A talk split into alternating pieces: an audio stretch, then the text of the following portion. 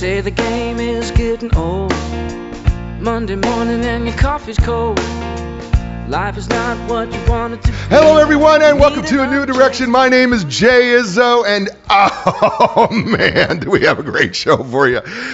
Let me just say something to you, folks. Have you ever been to those networking groups? How's that working out for you? Right? Probably just like everybody else, right? You kind of go to these networking groups, and there's a whole bunch of people there. You don't know, you know, really anybody and it's kind of awkward and, and, you're trying to figure out okay you know what do you get started and yeah maybe they maybe they you know say hey welcome to the networking group and it's a and then you go and you try to meet and the conversations are awkward and you just don't know how to get started and then you walk away you handed out a bunch of cards and at the end of the day you know what you never heard from anybody ever again and we call that networking mm, mm, mm, mm. That's just awful isn't it what if i told you there was a better way because there is. We're going to talk to Nick Gray. Yes, that Nick Gray. I, I know you heard of him, the museum hack, right? TEDx, right? It's, it's him. Okay. He wrote this outstanding book. It's called The Two Hour Cocktail Party. It's absolutely fabulous. I have read it.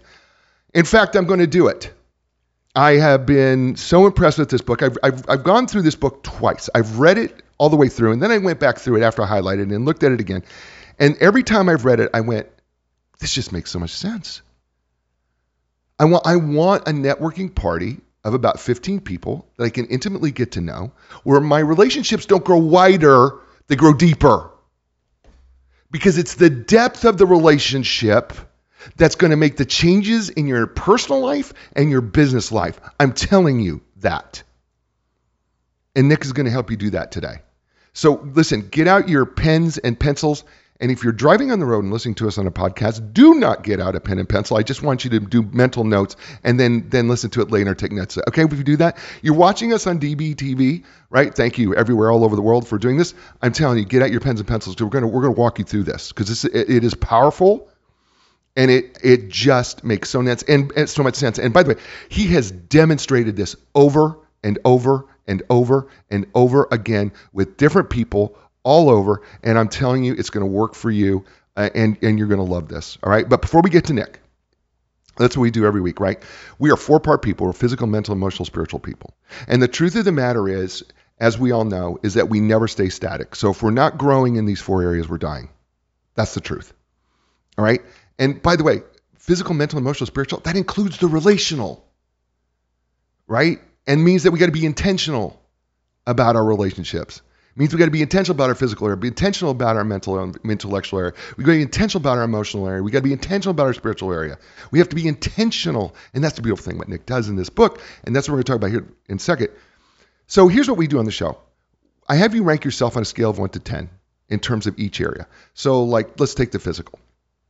So how are you doing eating right, getting enough exercise, drinking enough water, you know, getting enough sleep, right? You know, maybe getting checkups, right? and and, and one being ugh, I'm awful, ten being oh I couldn't be any better, five being average, right? What's your number? Now listen, here's a point. Whatever your number is, I don't want you to feel guilty about that. That's not what I want you to do. What I want you to do is I want you to say, okay, if my number's a two, what can I do right now to improve? If your number's a seven, what can I do to get to a 7.25? Whatever that may be, what can you do right now to make it a difference? All right. So whatever that number is, it's your number. All right. So hold on to that first number. Second number is the intellectual mental number, right? You know, my wife says this all the time. You know what? Don't be a couch potato because you can't just let information come you. You need to be active in your learning. You know what a great way to be active in your learning is? Read a book like the two hour cocktail party. That would be a great idea for you to do. Right? Here's the thing you know, we have two halves of the brain, right, right brain, left brain. Right brain's creative, left brain's more logical, right? And what we want to do is we want to exercise both of those, but we have to be intentional and we have to be actively pursuing to grow in knowledge and understanding. So on a scale of um, one to 10, how would you rate yourself in your intellectual mental area? Okay, that's your second number. Third number is your emotional number.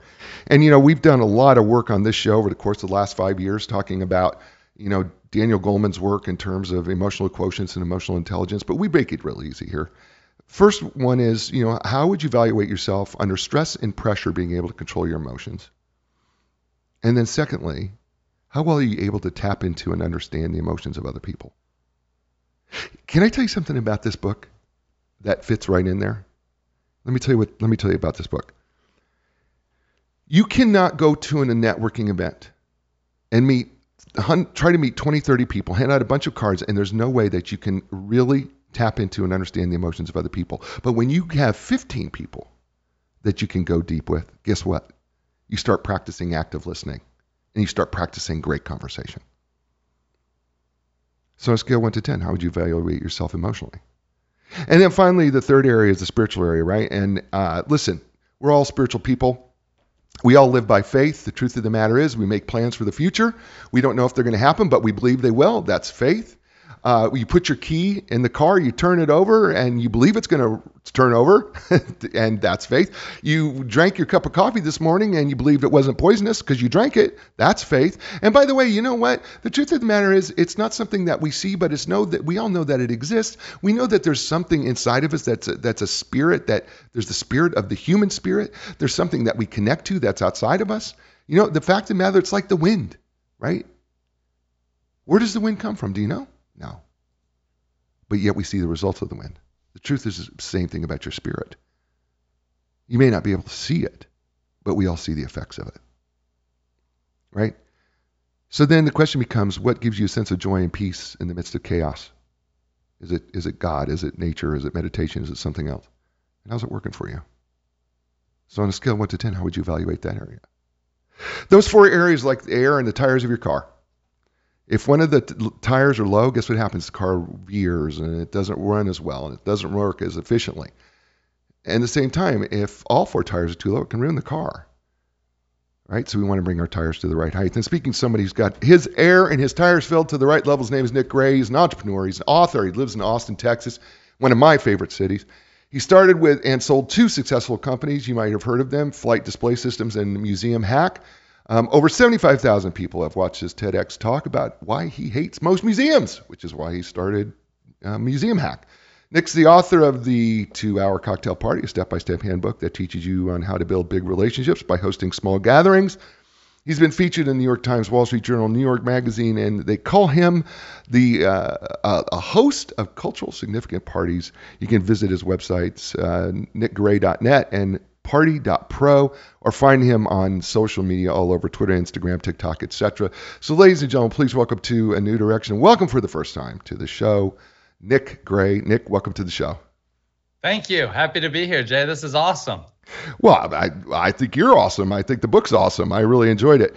Uh, let's dig right into this book because it's awesome and amazing. And uh, you actually what you actually have a story that this all came out of. And I thought your story was quite interesting because you I, you were in New York at the time, right? And you yes, were you yes. were you were struggling with building relationships at the time, right? So maybe give people yeah. a little background in your story and why this became so important to you. So I moved to New York. I didn't know a lot of people. I was in my mid 20s. I was not an extrovert. I did not do well at networking events or loud clubs. And I would leave those events feeling frustrated and kind of blame myself, like something I was doing was wrong. And I would say, oh, God, you know, all these missed opportunities. You know, I live in this big city, but why do I feel more alone than ever? Mm. And that was kind of my origin story that I I realized I needed to do something different. And I realized that instead of going to bad events, I would learn how to host good events. Mm. Instead of going to bad parties, I would bring the party to me. Mm. So I started to host my own events and through a series of experiments, I've hosted hundreds of parties now. I learned that there's a specific formula to make them successful that anyone can learn. Yes, I, I agree with you that uh, this. I when I read it, I, I read it. Cause you, you know, you and I had a little conversation. People don't know that some you know authors we talk, and I wasn't sure the book was going to be a fit for the show. And then you sent me the book, and I, I kept looking at the book, and I and then I read it, and I went, oh, people got to do this. I'm going to do it. I'm, I'm going to do it. I'm going to do it. So here's one of the things. Chapter one, uh, part one. Uh, by the way, the book's divided up into three sections, and um, the chapters. Chapter one is why host a party, and you say something in a subtitle that says making friends as an adult is hard. And by the way, that is so true. It is difficult um, as an adult to make relationships. I coach clients, and uh, you know, it's one of the things that they struggle with is actually, you know, meeting new people. You know, extroverted or introverted, it's difficult. Mm. And you say that science, you, you've done it. You've I saw the study that there's a study that you mentioned here that found that most American adults haven't made a new friend in over five years. And then you reference another study that nearly half the adults report in, in, report feeling lonely and left out. And the study even said it has reached epidemic levels. And then you say, no one teaches adults how to make new friends. You do that in this book, don't you? Yeah. Yeah, that's it is an epidemic and it's a problem and it's just getting worse. I read another stat that said 19% of American men say they don't have a single close friend, hmm. 15% of women, which is wild. And while it may not be the case for your listeners or for the people you work with, know that this could be the case for your neighbors and for people you know as acquaintances. And the purpose of these parties that I host is to help people meet other people. And trust me, it helps you for sure but it also helps all the people who attend your party. That's what really makes them successful with this formula. Mm. And you talk about structure as being a real key to being successful, which I think which I think goes against the grain when we think of a party. We think of a party, oh, we just mm-hmm. invite a bunch of people over and you know, we'll just have a good time. But that's not that's not the crux of what you do. It's about structure, isn't it? Yes, yes. I get so frustrated when I go to a gathering or something where there's no structure. You know, I went to this amazing holiday party a few months ago, and there were all these incredible people in the room. And after an hour, I asked my date, I said, Is the host going to do anything, say anything, introduce people? And she said, No, why would he do that? And I was like, Oh, what a missed opportunity. Mm-hmm. And here's why. When you go to a party, and a lot of the, the, listeners to your show are high achievers, either in their business or in their career. Frankly, you want to know who's in the room who could be going through similar struggle situations as you. You want to network and connect. You want to meet people with your shared interests. And at most gatherings, where there's no structure, that is left to the extroverts to go up and work the room. And look, you may listen to this say, I love parties. That's me. That's me, right? And that's great, but realize that over half the people are introverts, they're a little shy, maybe they have social anxiety. And so I think about how to create a format, a formula, a gathering that really helps make a lot of people be successful, not just the extroverts like Jay who mm-hmm. know how to work a room, but I'm talking everybody else. You know, it could be the spouse of somebody else who's been brought along for there and doesn't feel uncomfortable helping them to meet new people and make new conversations. My formula involves a lot of conversational crutches to make those new conversations easier. Mm. And and here's I, you you do list out several benefits of it, you know, but one of the things that really struck me, and this is the psychological professional that I am, that why it hit me so hard because I know this particular piece of research. It's strengthening weak ties. And what if people don't understand what weak ties are is that when it comes to how people find out about new jobs or getting a new job or, or getting an interview or anything like that, it's through weak ties. That is, people we see occasionally, perhaps once or twice a year. And the research was done by Mark Granovetter, uh, who actually coined the term in 1973. But these parties that you're doing strengthen weak ties and give you a huge advantage, don't they? Yes, that's the big thing that I will talk till my breath goes out about the benefit of building up your network. And you know this, but the idea is that, well, first, let me ask you, what do you think about that phrase? Um, what is it? Your network is your net worth. Mm. I, I agree with it. Yeah. I, I mean, I, I, I, really do. Well, I really do because I think that, I think you're, only, I mean, if, if Jim Rohn was correct, I think Jim Rohn said it right that in five years yes. you will be the, the, the accumulation of the books you read and the people you'll hang out with. Yeah. Well, if you don't hang out with any new people or you have very few people to hang up with, how much worth do you have? Right. Right.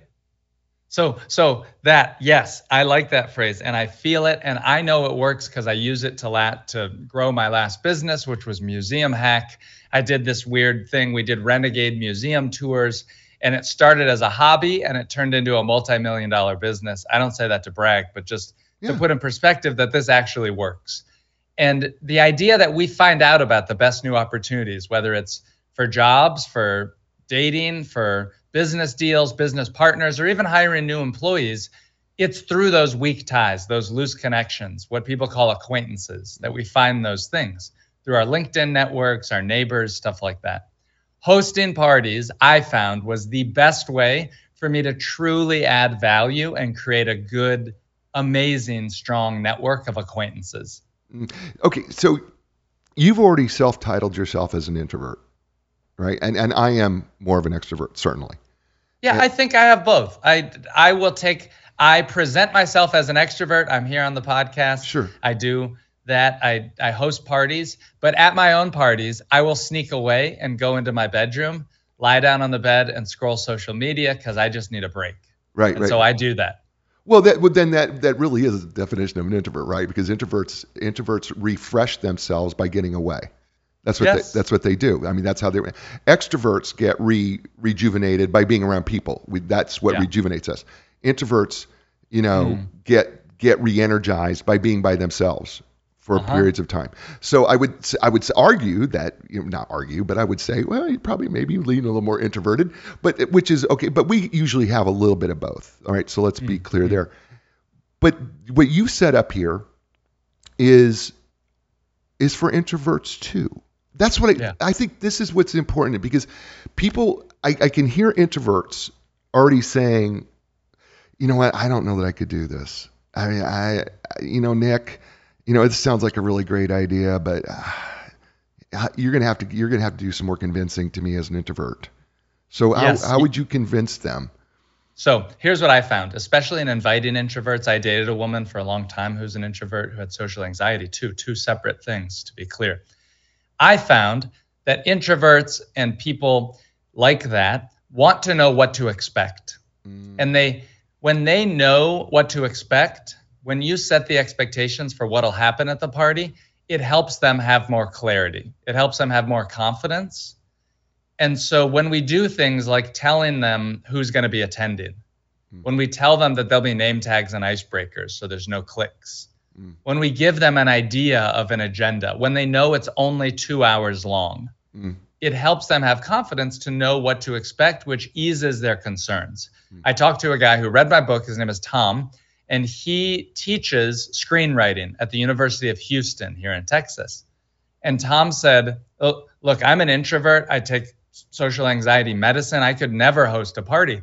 But he said, Your book gave me a job. It gave me a role, a minute by minute layout with the exact scripts of what to say to the first people who arrive and how to kick people out at the end.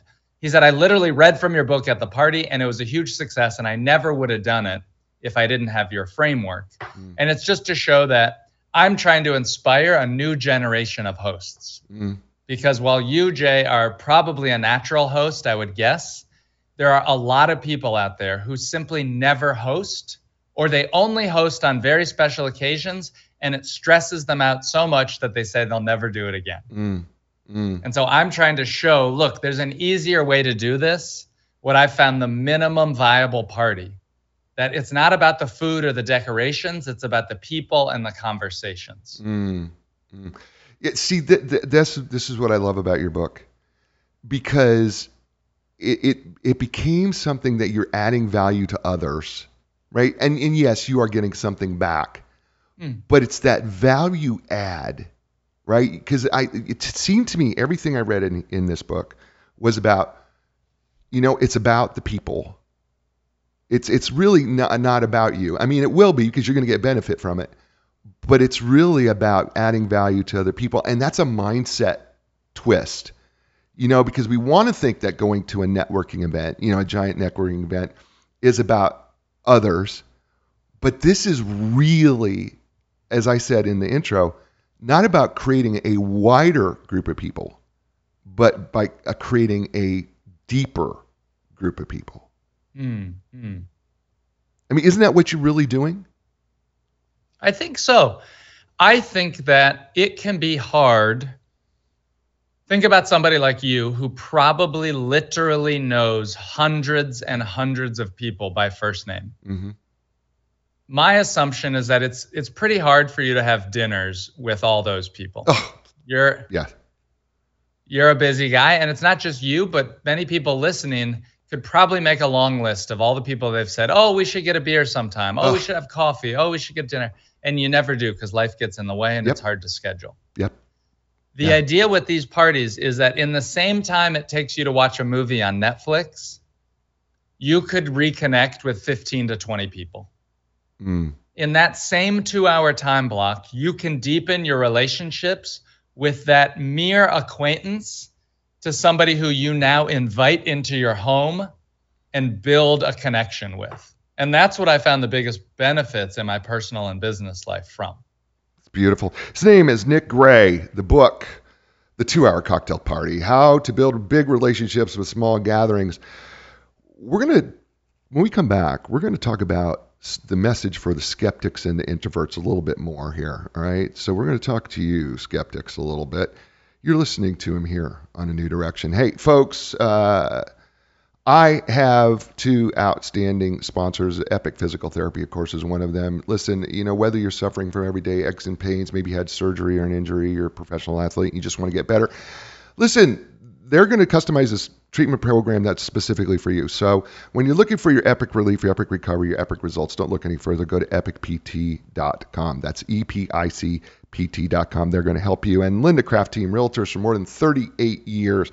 They made it top of the real estate game, but what they are really, really best at is they help people in transition in life. And you go, what? That's real estate. What, what's that got to do with life? Well, think about it. Every place you've ever lived has been a trans- transition in life. And they have helped thousands of people all over with their transition in life. And that's moving. And so they take the stress, right? And the pressure as much as they can do out of that transition in life. So listen, when you're ready to make your next life transition, whether that's buying a house or selling a house, start with Linda Craft Team Realtors. They're going to help you in your transition. It's real easy. Just go to lindacraft.com. It's L I N D A C R A F T dot com. And we're back here on A New Direction with uh, Nick Gray and his book, The Two Hour Cocktail Party. Uh, let's let's talk to some of these skeptics a little bit because I got a few things that you brought up here in the book. I figure we. Here's one of the questions that a skeptic will have. Well, Nick, what if people don't show up? That's the number one fear. It's the number one fear of a new host that nobody will show up. And we use the concept of a core group in order to make sure that people will show up. A core group is your five friends, neighbors, colleagues, the people that if only they show up, you'll still have a good time. And we don't actually plan the party unless they say yes, that they'll attend. Mm, And so the concept of a core group paired with the concept of a long runway. Long runway means you want to give yourself as a new host at least three weeks from the time you say that you're going to do it until the party. That three weeks gives you enough time to fill up and guarantee all these attendees. I'm happy to say that for readers of my book, they report over a 93% attendance rate, which is unreal from the days of Facebook events where you would spam people and maybe 30 would say they show up and only like nine of them do. Yeah. With my formula and format, which is not rocket science, I'll teach everybody here. I'm not trying to hide the secrets of my book. Right. It involves using a core group. Core group means you ask your five friends, hey, I'm thinking of hosting a happy hour on Tuesday night, May 19th. If I do it, would you come? And you get five yeses. And only once you get five yeses, then your party is happening. You make an RSVP page, you reach out to other people, etc. If you don't get five yeses, you choose another date and time and you try again. That saves you the embarrassment because most people say what's actually worse than no one showing up is if only two or three people show up. Then it's like, oh my God, these people are here. They know it's not good. What do I do for those two hours? So we want to do everything ahead of time to make sure that that doesn't happen, and it won't, I'm happy to say. Ways we do that. Number one, we send three reminder messages leading up to the party. Those three reminder messages help keep your party top of mind and get your people to show up. Number two, those messages have a secret weapon that's called my guest bios. Guest bios are little blurbs that you write about them. Could be as simple as Rob is my neighbor. He loves to practice yoga. Ask him about his new bike. Or they could be a little more um, professional. Uh, Janie works at Microsoft in the client support. Um, ask her about um, triathlon training. There's different, you can go as deep as you want, but those things get people excited to attend and it raises the level of excitement and also commits them. We do other stuff where when you you do a double opt-in introduction, so you ask people first, "Hey, I'm hosting the party on this date and time. Can I send you the info?" Only if they say yes, then you invite them to the party. If they say no, you don't even bother. Now you're doing this double opt in to get their commitments. I think where most people make the mistake, Jay, is they just spray and pray. They send out party invites and they see who's going to show up. And they're terrified, wondering. This way, you know who's going to show up. And most of the work in my book is guaranteeing that those people will show up. That's beautiful. All right, here's the next skeptic. Nick, it's it's too it's too much work. Oh yeah, it's too much work. A lot of people have hosted dinner parties, especially. It's too much work. It is.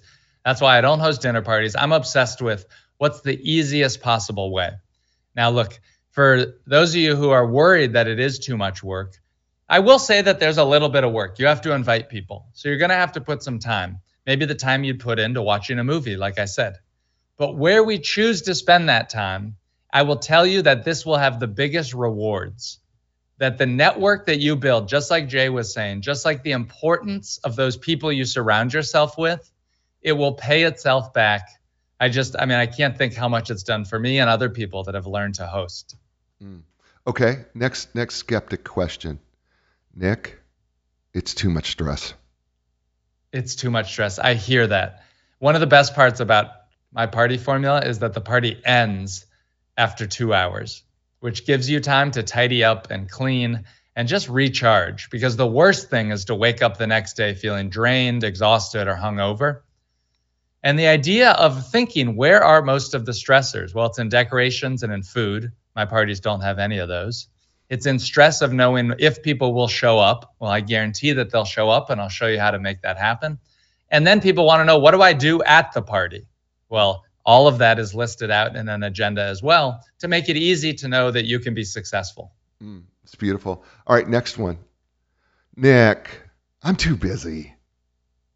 Oh, I'm too busy. That's a good one. Everybody is too busy. And we prioritize what's important to us. And so the idea of I don't have any time or this isn't a priority. What I, what I would encourage your guests to do is to simply pick a date.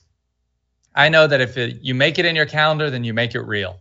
And if you set a date three or four weeks out in the future, you will make it real. And as you start to invite people, I promise you, it all comes together. It's not that hard to host.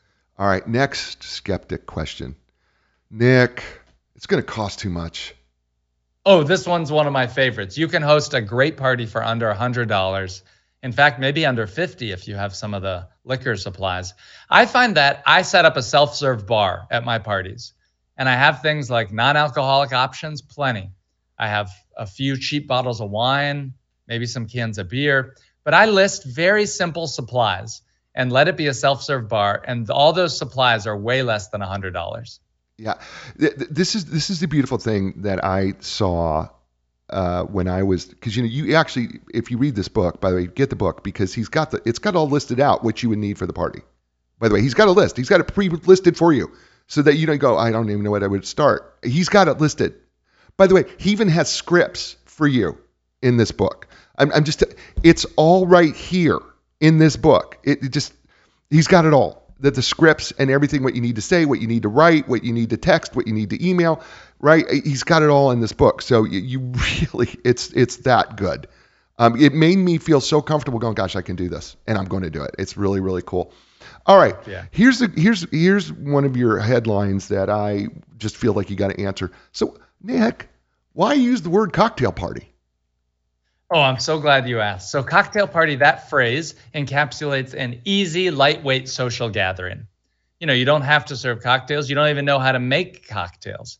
But a cocktail party is an easy, lightweight thing that anyone can just show up to and know that they'll have a lot of little conversations. Mm. It doesn't make people feel locked in like a dinner party. Mm. It doesn't make people feel like they don't know what to expect. Again, it goes back to setting these expectations. Mm, beautiful. That's beautiful.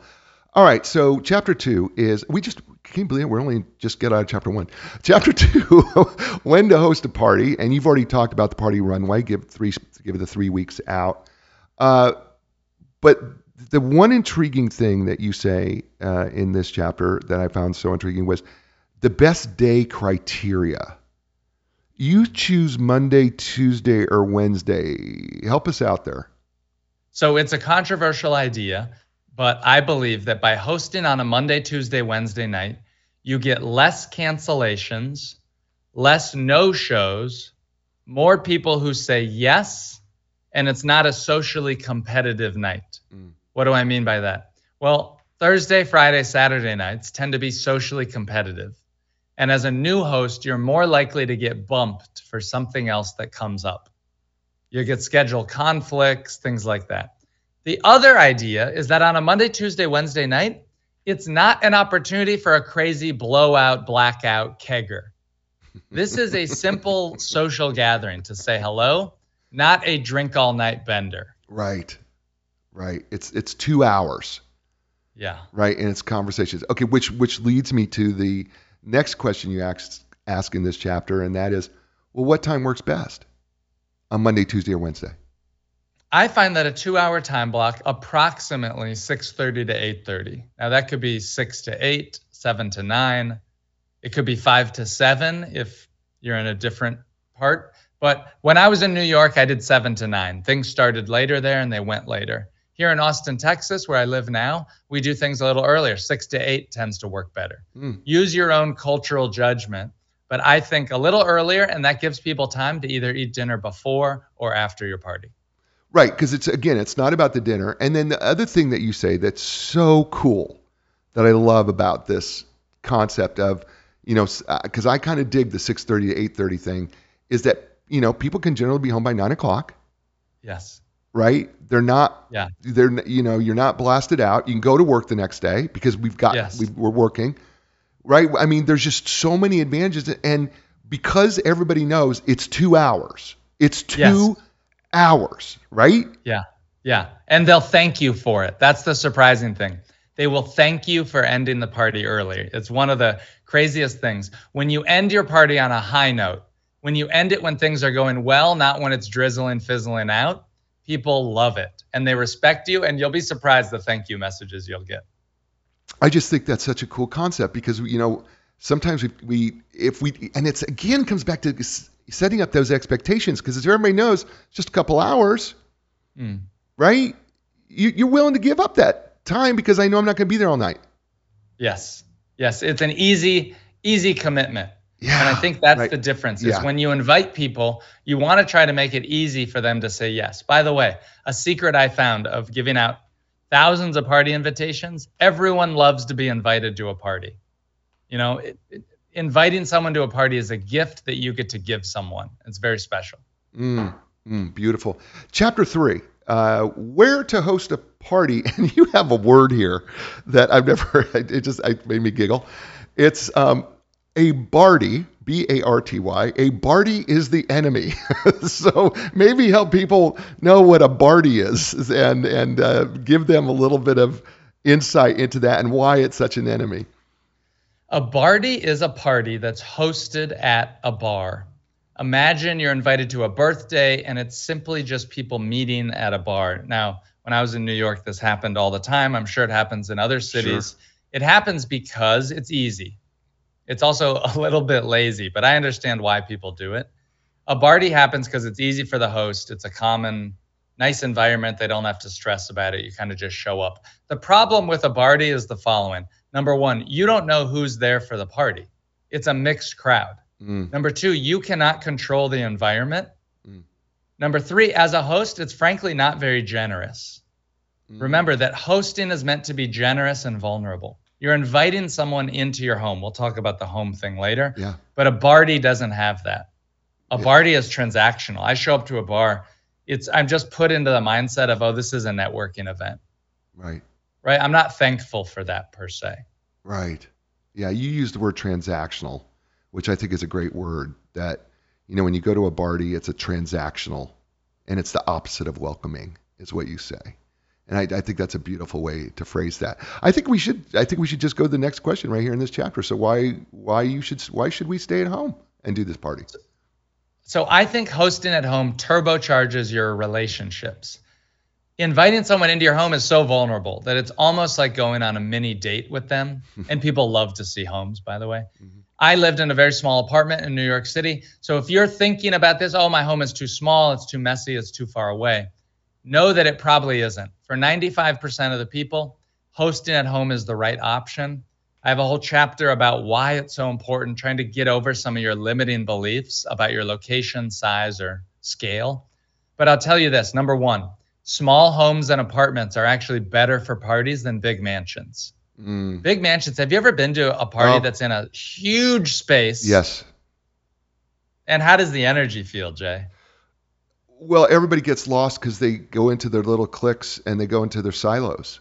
Yes. And so then what happens is is you, you you go to different rooms or go to different areas and there's a silo of people over here and a silo of people over here and you never feel connected. Yep. Yep. That's exactly right. I found that smaller spaces are better because people the energy is contagious. It's loud, it's exciting. You're mm. bumping into people. Mm. The conversations happen oddly more naturally. Mm. In big huge spaces. So I do tell people that have huge mansions I say, "Look, turn the lights off in some of these rooms, close the doors, block off areas. You need to get people packed in and packed together mm. so that there's these collisions. Now, that's what I look for at a party to know if it's going well is are people moving around? Mm. Is everybody talking and are groups moving or have they been locked in? Sitting down, by the way, is the kryptonite to a successful event. Mm.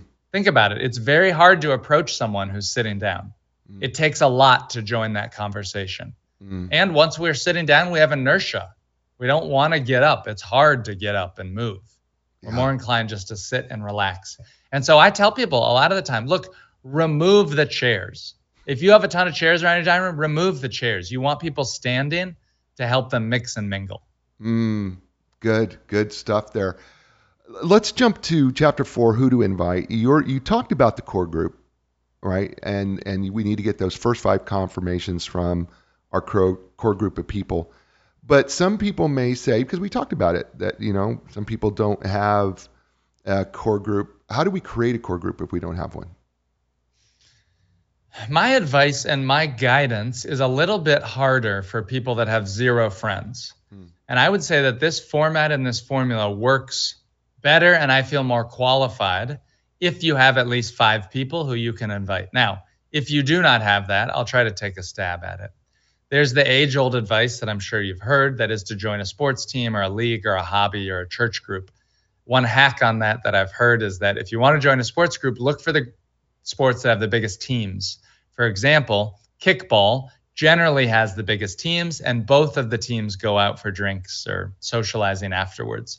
Look for events like that that you can join where you have the opportunity to mix and mingle and talk and meet new friends the phrase that you would use if you don't know anybody yet, you're new to town, would be something like, Hey, I'm new to town. I'm meeting some interesting people. I'd love to host a happy hour to get people together in a couple weeks. Can I send you the info? That phrase, can I send you the info, is the easiest way to get somebody's contact information. Mm. Remember, everyone wants to be invited to a party. Mm. It's a gift that you get to give, and it will give you time, a couple weeks, to collect and build up your list of people. Cool. All right, next question. How many people should we invite to this party? The minimum number of people that you want to have attend is 15. And I'll tell you why. I found the difference in a room between 15 and 11 is monumental. You walk into a room of 11 people and you kind of know immediately that you'll be able to talk to everybody in two hours. When you have 15 to 20 people, that's the right number of attendees based on my experience it's enough that you as a host actually can do less work. It's less work when you get into that range. And it's also enough people that there's momentum, there's energy that new conversations are forming and mixing and mingling. Under 15, and that doesn't happen. Over about 22, and it's too much. Mm. You don't get a chance to really connect with everybody. You can't run the icebreakers like I say you should. Over 22 is too complicated. So I think 15 to 20 is the sweet spot. As far as how many you need to invite, Well, it depends on the strength of your network. For me, frankly, I'm being honest, I have a very wide network of loose connections. I know a lot of people a little bit well, and I need to invite maybe 40 people in order to get 20 to attend. Mm. Other people I've talked to have very tight communities. I talked to a guy just yesterday who said he invited 19 and 21 showed up. Some people brought their friends. That can happen and it depends based on you how how busy you are, how busy your friends are, how well they know you, things like that. Mm, beautiful. His name is Nick Gray. The book, The 2-Hour Cocktail Party and it's just getting started. You see what I did there? Uh, I see what you did. You know what you're listening to here on a new direction. Hey, folks, Epic Physical Therapy. They are uh, they have a couple couple of locations. They offer the top of the line equipment, including the AlterG anti gravity treadmill, the Norma Tech compression sleeves, Game Ready. That's just a few. They're trained and certified in the most comprehensive, uh, cutting edge treatments like blood flow restriction therapy, dry needling, cupping, and that's just a few. Look, here's the deal: when you're looking for epic relief. Epic recovery, epic results. Don't look any further. Just go to epicpt.com. It's E P I C P epicpt.com. You, you won't regret it, I promise you. And then Linda Team Realtors. More than 38 years helping people transition in their life because, after all, you know what? Every place you move, transition in life. But here's the thing their clients say they're the legends of customer service. Beyond none. I mean, even her first client from 1985 still shows up today. So listen, when you're ready to make that transition in life, whether you're ready to sell your home, buy your home, start start right where you should start. It doesn't matter where you live. They're independently owned. They're not part of a national company. They will find the best person for you. Just go to lindacraft.com. It's L I N D A C R A F T.com. And we're back here on A New Direction with my friend uh, Nick Gray. I think I can call you friend. Can't I call you friend, Nick? I think I can. Yes, especially now that you're going to host a party, you are confirmed. okay, so oh, so we invite we got we've got our core group. We got five. Should we start inviting the VIPs right away to that first party? You're good, Jay. You're good. No, do not invite your VIPs yet. Your first party needs to be a low stakes affair. Okay. Do not pull from the top shelf. Now, what do we mean by VIPs? well, as high achievers who listen to this podcast, you want to connect with and network with other successful business owners, entrepreneurs, etc. Don't invite them yet. Your first party is practice. Your yeah. first party is just to see that you can host this easily and you'll practice doing some icebreakers, name tags, the invitations. Okay. I suggest for your first party, invite your old work colleagues, invite people you know from long time in town, your neighbors, mm. your friends, their spouses. Invite those people to practice this. And then at your next party, you know, 6 to 8 weeks afterwards, invite half of that group and half of a new group. And that's when you can start to reach and use these parties to build your network. Got it. So the second and third parties, six to eight weeks, and then after that, then maybe looking at some of the VIPs later on down the road. So maybe by yes. but maybe by the third or fourth party, we're looking at the VIPs. Third party for sure. Okay. Okay. Good. Cool. Cool. I, I love what we're doing there.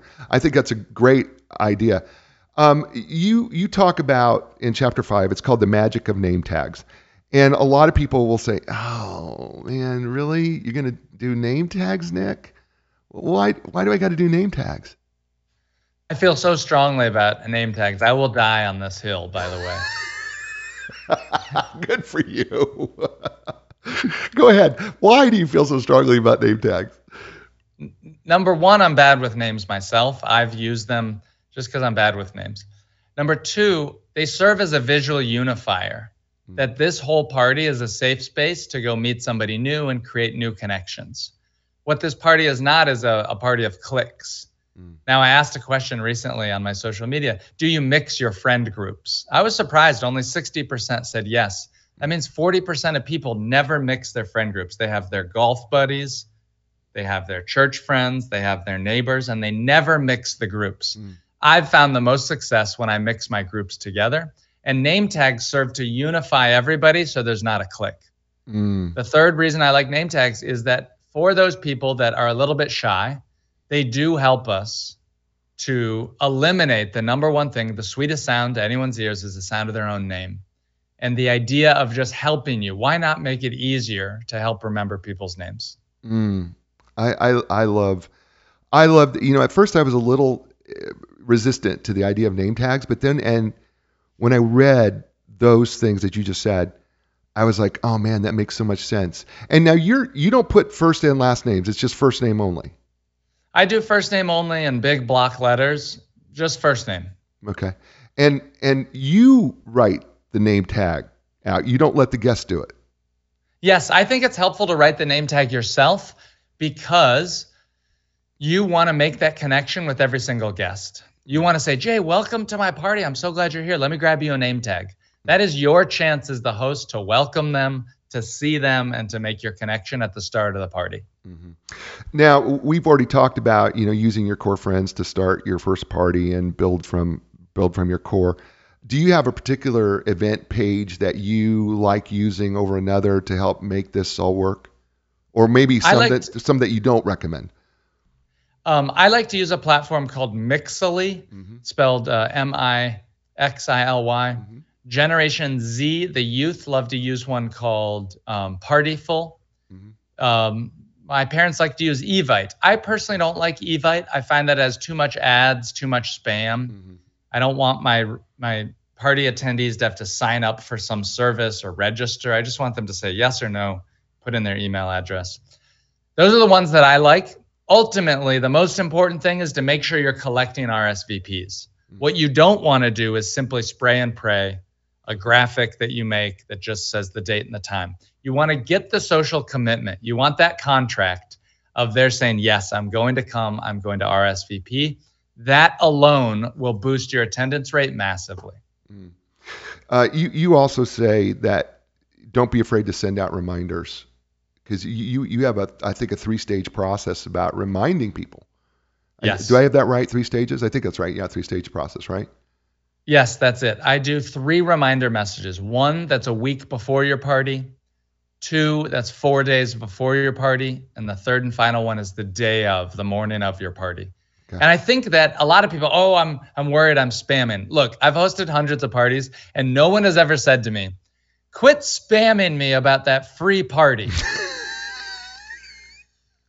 quit bothering me about that free party. No, this is not a situation. So we got to keep our party top of mind and we need right. to keep it aware and in people's mindset so that they don't flake out. So they don't use, oh, work's going late, something else. Okay. When they see that you're a host who cares, when they see that you're putting work into this, people appreciate that. Right. Right. Yeah, I get that.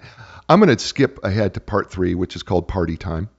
And in chapter 11, it's entitled Navigating the First 20 Minutes. I think, and you and you nailed this one, but you nailed the whole book, but this one you really nailed. nailed. The first 20 minutes of any event are the most stressful. I'm quoting you. I call this window of time the awkward zone. It's a phase almost every party passes through. And you are so right. So help us get through the awkward zone in that first 20 minutes, Nick. What do we do? Well, the awkward zone is real. It happens at every event. It's that first period of time when you don't know if people are going to come or not. Number one, when you host a party using a two hour time window, you'll be shocked and surprised at how many people show up on time. Because when it's not a rolling start, have you ever been invited to a barbecue that yes. starts at like 4 p.m. with no end time? Yes. And you're like, sheesh, what time do I even show up? You're doing this mental right. calculus. They're like, well, the host is from the Midwest, their wife's Brazilian. I guess I need to show up three hours late, but the meat will be cold. It's this whole calculus, and we get rid of all that when you host at a two hour window. People know what to expect. I find that that two hour window helps to compress the awkward zone. The other thing you can do to avoid the awkward zone, because sometimes this happens, the person you know the least shows up first. Mm. That happens. It's funny how that happens. Mm. The way you can get around that is by asking a couple people in your core group to show up 15 minutes early. Mm. Say, hey, help me out. Would really appreciate if you show up a few minutes early just to be there at the beginning. That's something that you can do just to make your party easier and launch with success. One, one of the things I, I, I had to chuckle because this is so would be so me. It's uh, it's how are you how not to basically handle the awkward zone. The story about Jessica. Oh my gosh. Yes, yes. this This happened to me. Um, I I've not always been good at small talk. I've been a little bit awkward. I'm still a little bit awkward. And a woman showed up to my party, and I I just blurted out to the room the first thing I remembered about her. I said, "Hey everyone, this is Jessica. She's Mormon." Um, and you know, there's a polite rule in American society that you don't talk about religion and politics with people you just met, and Oh, nobody nobody wanted to really talk. They didn't know what to do. She felt awkward. My guest felt awkward. So that was not the way to handle the awkward zone. I made it more awkward. Uh, okay, so note to self. Note to self: somebody shows up and tells you what religion they are, you do not need to tell everybody else. Okay, that's that's Yes. that's that's awesome. I do want to cover here in the last few minutes, uh, chapter twelve, icebreakers, because I'm a big. First of all, I'm a huge fan of icebreakers. I'm, I'm a huge, huge fan of them uh, for any size group um, that I've done. I love icebreakers, but they are expe- they are especially important to the two-hour cocktail party. So let's help people understand icebreakers a little bit, and and you know maybe one of your favorites, and because there's going to be three icebreakers during the course of the evening. So let's walk through that a little Yes. bit in a few minutes. So let's talk about the theory behind them first, and then your guests can adjust if they need to. The theory behind icebreakers is they're a conversational crutch to give people an excuse to go say hey to somebody new. The icebreakers also serve as a roll call to know who else is in the room. Look, if Jay goes to a party, he probably wants to meet somebody else who hosts a podcast. Mm. You don't know that until you do a round of icebreakers to learn who's in the party. All my icebreakers that I recommend have three key components. Number one, say your name. Number two, say what you do for work or how you spend your days. And number three is the icebreaker question. That's that's the third part. That's that's the icebreaker question. Hmm. We say those first two at every single one just to encourage those new conversations. Even if you think, oh, of course people remember what I do, they they don't remember. There's a lot going on at these parties. So, what questions do I ask? Well, I think icebreakers get a bad rep because people ask the wrong questions. They ask questions that are brain teasers. Mm. They ask questions where they're trying to impress their friends with the most creative icebreaker. That's terrible. That's a terrible icebreaker. A good icebreaker at the beginning of your party when there's no rapport, a good icebreaker is one that's easy to answer, easy to think of, elicits no judgment from others, and shares a little bit about your personality. For that reason, my favorite beginner icebreaker at the start of a party is what is one of your favorite things that you like to eat for breakfast? Mm. Speaking of which, I want to ask Jay, what is one of your favorites? I'll tell you mine if you want. Yeah, no- it, Go ahead. yeah. Uh, mine is scrambled eggs. I make scrambled eggs, but my secret ingredient is coconut oil. And I add a little bit of coconut oil to sweeten it up. And I add some salt and pepper and occasionally spinach. What do you do? Two eggs, sunny side up, uh, turkey bacon, a couple slices of avocado, and an English muffin. Oh, I love English muffins. This yeah, sounds good. Yeah, yeah, that's that's if the, you know, and and if I really splurging, maybe some grits because I'm in the south. Ooh. Yeah. That's nice. I like that. Now, why does the icebreaker question work? Because we all eat breakfast or choose not to eat breakfast every single day. It's easy to think about. It generally has a positive memory.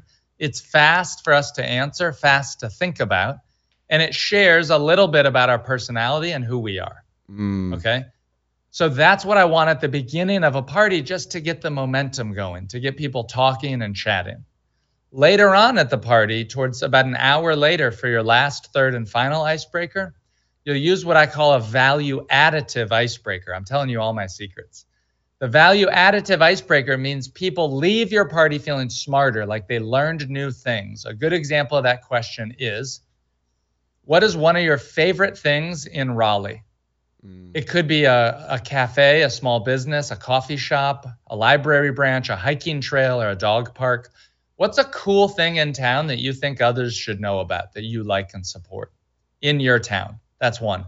The one I use at all of my events is what's one of your favorite pieces of media? It could be a documentary you watched recently, a book you read, a podcast like this that you listened to, a YouTube video just what's something you've read or consumed recently that you like and want to share. Mm. When you have people answer that, what happens is the whole room gets smarter. They get recommendations, they get ideas, they're sharing. Ooh, I love that show. oh, I watched Last of Us. That's so good. They're connecting over that shared thing. And so that's what we want is for people to leave your party like they met a lot of people, they got new ideas, they're inspired. It's why you're going to get more thank you messages from this type of party than any other. It's beautiful. Nick, we've done an hour. And it's that go- was wild. it goes so fast. I tell people, you don't know how fast an hour goes. Tell people how they can get a hold of you, Nick. Well, my name is Nick Gray. I wrote a book called The Two Hour Cocktail Party, and this can be used to host a variety of different things. You know, you could even host a baby shower with this, a networking event, or a happy hour. And like Jay said, it's hard to make new friends as adults. You know, there is something called a friendship recession that's happening now, mm. and it's being written about and quoted. Uh, I'll include some links in the show notes, but you can find my book anywhere books are sold. I recorded the uh, audiobook myself. I have a blog, nickgray.net, and I'm on social media at Nick Gray News, N E W S. Perfect. Thanks, Nick. Stay with me. Hey, folks, it's the show. You know what I say to you every week, right? You're in control of three things your attitude, your effort, and your resiliency, right? Listen, I know your circumstances can be rough and they can be tough, but at the same time, you can control those things. Doesn't matter what's happening. You're in control of your attitude, your control of getting back up again, your control of your effort. Take advantage of that. I'll be back next week with another great guest. It's going to be another great book. It's going to be another great show. As I say to you all over, it's this. You know what? You had a lot of choices. You chose us, and I'm really grateful that you did that. Give us a re- positive review and maybe you know five stars. You know what? And you know what? As I say to you all over the world, you know what that is. Ciao, everybody.